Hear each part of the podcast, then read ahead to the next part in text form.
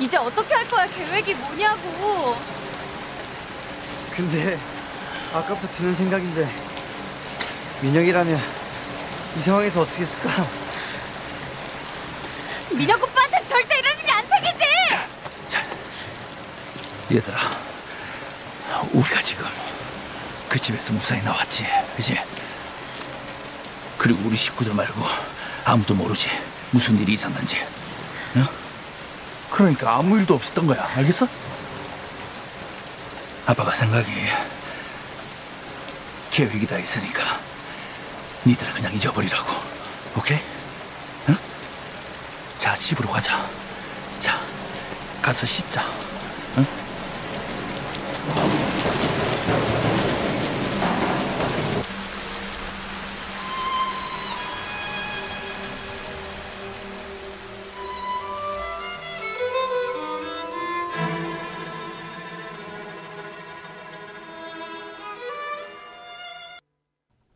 8월 10일 수요일 FM 영화 음악 시작하겠습니다.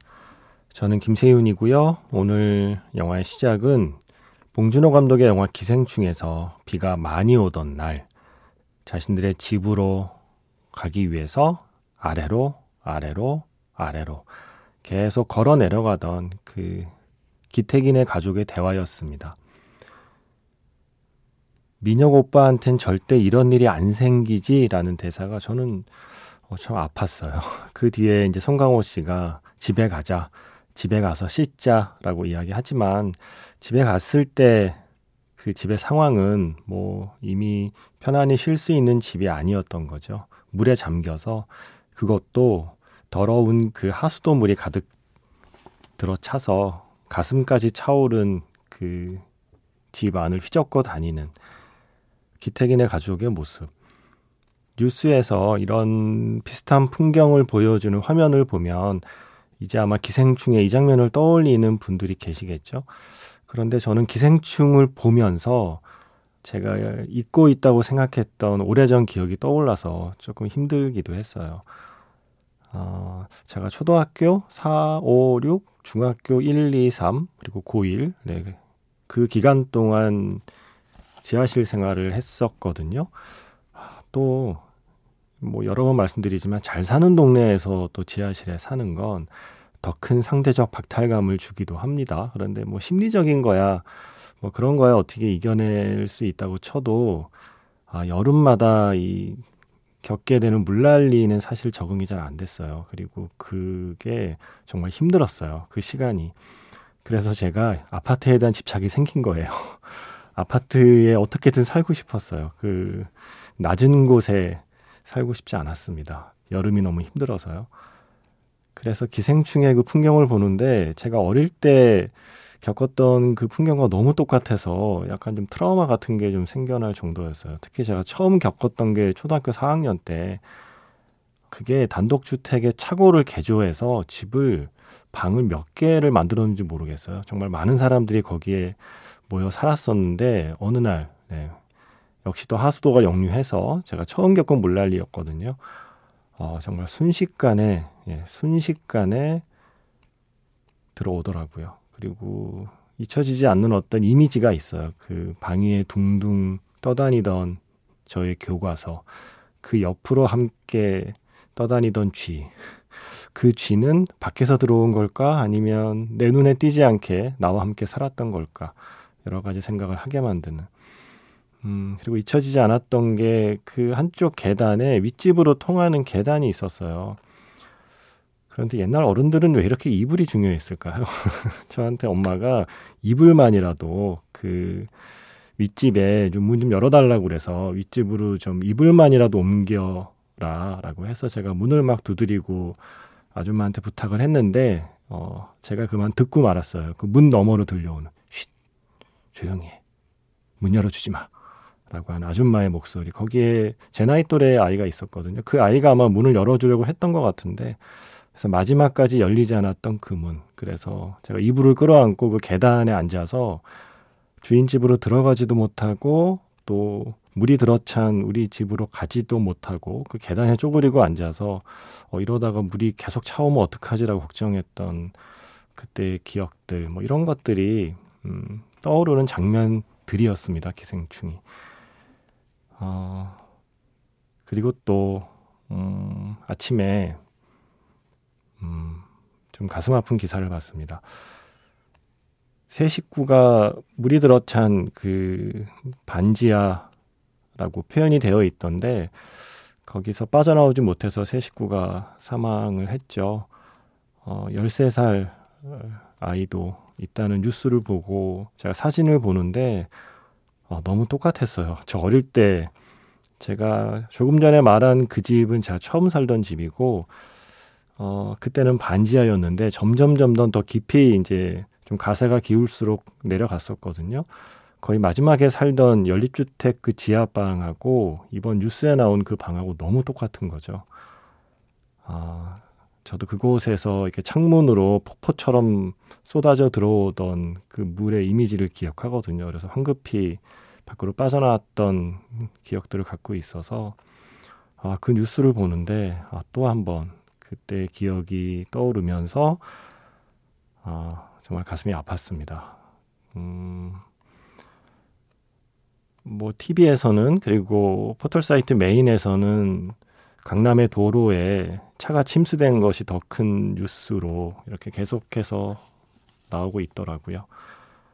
음, 하늘에서 내리는 비는 누구에게나 공평하게 내리는데 그 비로 인한 피해는 공평하지 않게 찾아온다는 게 우리가 사는 현실이라는 걸 다시 한번 깨닫게 하는 날들이고요. 또 그럴 때 자연스럽게 떠올리는 영화였습니다. 기생충. 그 장면에 이어서 들려드린 곡은요. 정재일 음악 감독의 유령이라는 곡이었어요.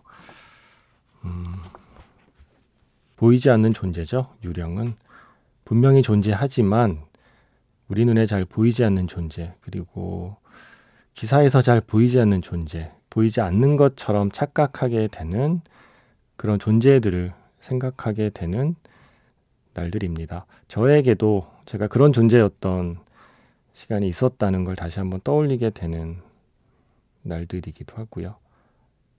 어, 안타깝게 세상을 떠난 그분들의 명복을 빌겠습니다. 문자번호 샵 8000번이고요. 짧게 보내시면 50원, 길게 보내시면 100원의 추가 정보 이용료가 붙습니다. 스마트 라디오 미니 미니 어플은 무료이고요. 카카오톡 채널 FM 영화 음악으로 사연과 신청곡 보내주시면 됩니다. 지금 같은 때 어떤 음악을 틀어야 되나 고민이 돼요. 라디오에서만이라도 예, 음악만이라도 뭔가 밝고 또 화창한 날들을 노래하는 그런 선곡을 해야 되나 아, 그게 안 되더라고요. 시침이 뗄 수 없더라고요. 지금 바깥 날씨가 이런데 아닌 척 하기 힘들어서 그냥 아예 어, 현실과 그리고 음악의 경계를 그냥 지우는 선곡을 해봤습니다. 더 도어스의 라이더스 온더 스톰 이었고요. 음, 많은 분들이 실제로 폭풍우 속을 달려야 했고 또 폭풍우를 타고 달려야 했잖아요. 출퇴근 시간에 정말 지금 전쟁 같은 시간을 보내고 있어서 가사가 아닌 그냥 제목만을 생각하면서 선곡해 봤습니다. Riders on the Storm. Basketball Diaries에도 나오고요. 또 물론 도어스라는 영화에도 당연히 나오고요. When You're Strange라는 도어즈에 대한 다큐멘터리 있었어요. 저는 이 작품 재밌게 봤거든요. 그 작품에서도 이 노래가 나왔습니다. 그리고 제가 오프닝에 아까 말씀드린 이야기들 방송에서 자주 드리게 되는데, 음, 그게 가난 배틀 하려는 거 아니고요. 그리고 나도 겪어봤다. 그러니 내가 당신들 마음 안다. 뭐 이런 그 섣부른 어떤 위로 혹은 많은 척을 하려고 하는 것도 아니에요. 뭐 그렇게 들렸다면 어쩔 수 없지만, 어, 제가 어릴 때 그런 경험을 했을 때, 음, 그 경험 자체도 힘들었지만 그 뒤에 제가 힘들었던 게 아까 말씀드렸듯이 제 주변에는 다 잘 사는 아이들이었단 말이에요. 강남 한복판에서 벌어진 일이기 때문에 그래서 제가 이 얘기를 누구한테 하기가 힘들었어요. 친구들하고. 어, 친구들이 공감하기도 힘든 이야기일 뿐더러 저 역시 이걸 뭐 드러내놓고 하기도 힘들었고 계속 혼자 아, 나만 이런 거다. 예. 친구들은 겪지 않는 일을 지금 나만 겪고 있다. 우리 집만 이렇다라는 생각을 계속 했던 것 같아요. 어, 그럴 필요 없었다는 걸 나중에 이제 커서 알게 된 거죠. 그리고 미디어라는 것이 어, 어떠한 집단, 어떠한 사람들은 좀 과대하게 대표를 하게 되고 또 상대적으로 과소 대표되는 사람들이 있잖아요.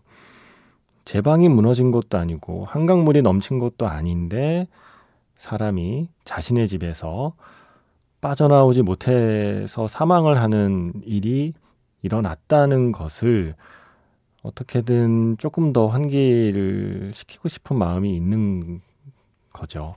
그리고 뭐 어쩌면 그런 기대도 하는 거죠. 한 발 더 나아가서 아니 저 DJ는 몇십 년 전에 그 일을 겪었다는데 몇십 년이 지난 지금도 똑같은 일이 반복되는 거지. 우리가 사는 세상이 정말 나아지고 있는 거 맞아? 라고 하는 물음표까지 나아갔으면 좋겠지만 뭐 그거야 제가 어찌할 수 있는 건 아니고요. 저는 다만 그 이야기를 어, 하는 게 저의 역할이라고 그냥 생각을 했습니다. 그리고 무엇보다 어떤 일은 까먹으려고 해도 잘 까먹어지지 않고요. 어떤 일은 모른 척 하고 싶어도 또 모른 척 하게 되지가 않더라고요. 그래서 저도 모르게 이런 이야기를 하게 되더라고요. 그런 뉴스를 보면 그리고 이렇게 비가 많이 오게 되면 그리고 계단을 타고 포포스처럼 떨어지는 물이 지하철역에서만 있는 게 아니라 내가 사는 그 집 안으로 떨어져 내려온다는 걸, 네, 그 경험을 하는 사람들이 있다는 걸 미디어에서 어, 한 번이라도 더 언급이 되는 게 필요하지 않을까?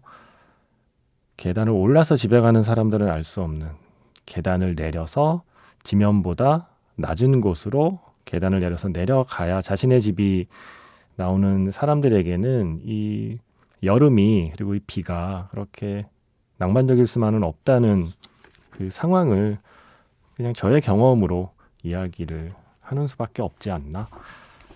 내가 할 수 있는 건 그거밖에 없지 않나. 라는 생각을 하게 됩니다. 그래서 음악도 그렇게 비를 낭만적으로만 노래하는 곡들은 안 고르게 돼요. 그래서 제 손이 가는 선곡은, 음, 이 곡입니다. 영화 블레이드 러너에서 룻거 하우어가 무릎 꿇고 그 독백을 할 때 흐르던 곡이죠. 반길리스의 Tears in Rain. Blade Runner에서 Tears in Rain, 반겔리스의 음악으로 시작해서요. Epic 숲속의 전설이라는 애니메이션이 있었죠.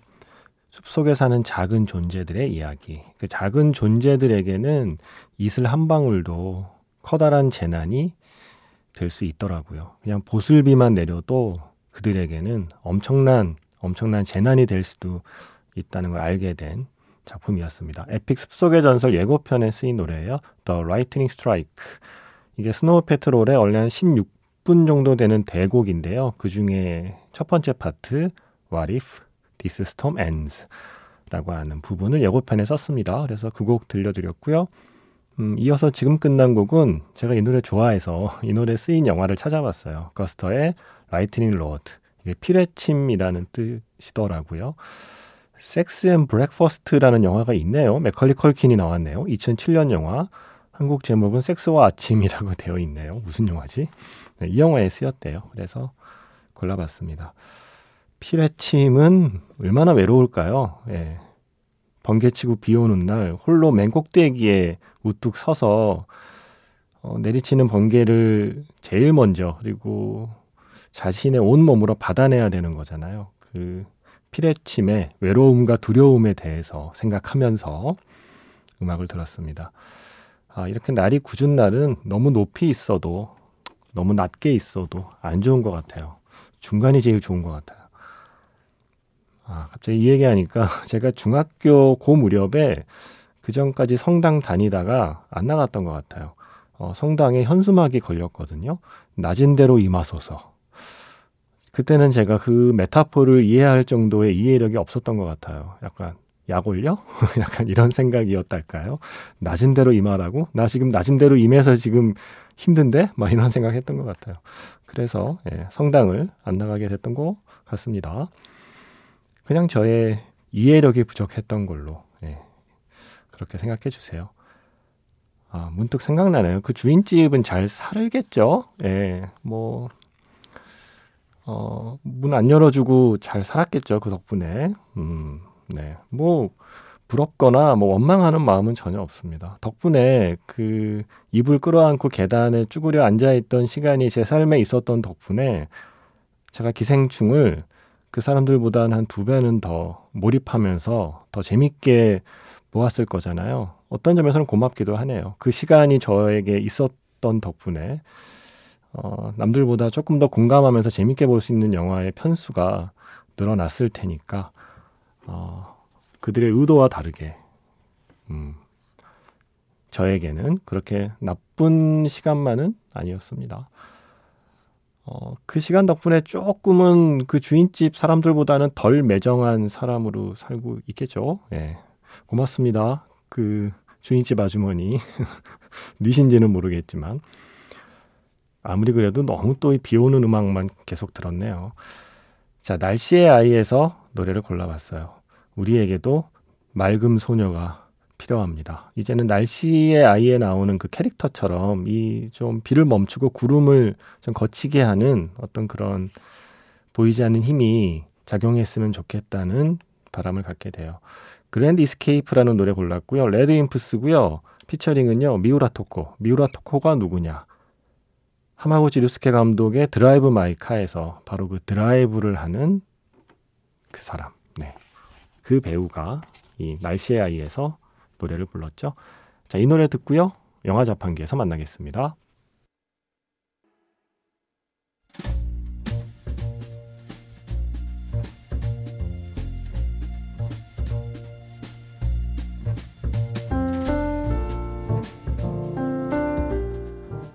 다시 꺼내보는 그 장면, 영화 자판기.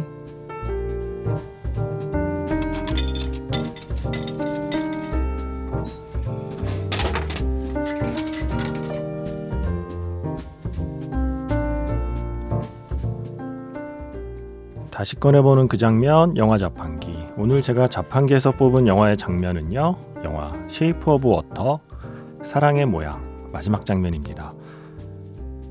비가 많이 오기를 기다렸습니다. 물이 불어나기만 기다렸습니다. 폭우가 쏟아지는 날, 바다로 통하는 수로의 끝에 선 두 사람, 아니, 두 생명체. 물속 깊이 사라지는 둘을 보면서 자일스는 오래전 어느 시인의 말을 떠올리죠. 그대의 모양 무언지 알 수 없네.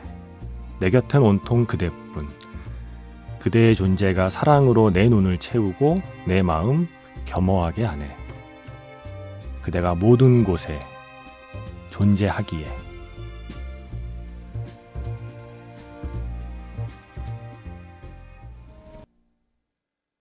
다시 꺼내보는 그 장면, 영화 자판기. 오늘의 영화는 Shape of Water 사랑의 모양 마지막 장면이었습니다.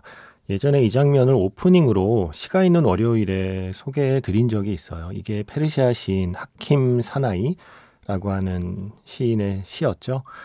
그대의 모양 무언지 알 수 없네. 내 곁엔 온통 그대뿐. 그대의 존재가 사랑으로 내 눈을 채우고 내 마음 겸허하게 하네. 그대가 모든 곳에 존재하기에 라고 하는 그 마지막 장면의 그 시, 그 전에 두 생명체가 함께 풍덩 물속으로 빠져드는 장면부터 들려드렸습니다. 이어서 들려드린 곡은요, You Will Never Know, 르네 플레밍의 노래였습니다. 비가 와서 누군가는 그래도 누군가에게는 좋은 일이 생기지 않았을까? 예, 이런 생각이라도 해야 이 시간을 좀 잘 넘길 수 있을 것 같더라고요. Shape of Water 사랑의 모양의 이 두 주인공처럼 누군가에게는 이 비가 그래도 도움이 되고 어, 좀 뜻하지 않은 행운을 행복을 가져다 주었으면 좋겠다라는 상상을 해보고 싶었어요. 그런 상상이라도 해야 이 쉽지 않은 시간을 조금은 잘 넘길 수 있을 것 같았습니다. 영화 속에 내리는 비가 지금 음, 우리 머리 위로 쏟아지는 비를 좀 닮아 있죠. 영화에서만 이렇게 세찬 비가 내리는 줄 알았는데 우리가 요즘 눈으로 보고 있습니다.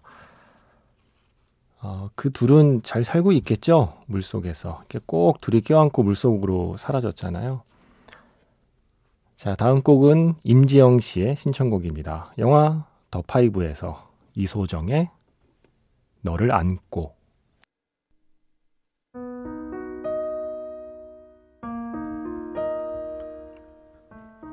마지막 곡은 바람의 언덕에서 보엠의 항해 지금 흐르고 있습니다. 너를 안고 항해하는 Shape of Water 사랑의 모양 두 생명체를 생각하면서요. 나는 두려워 저는 내일 다시 인사드릴게요. 지금까지 FM 영화 음악 저는 김세윤이었습니다.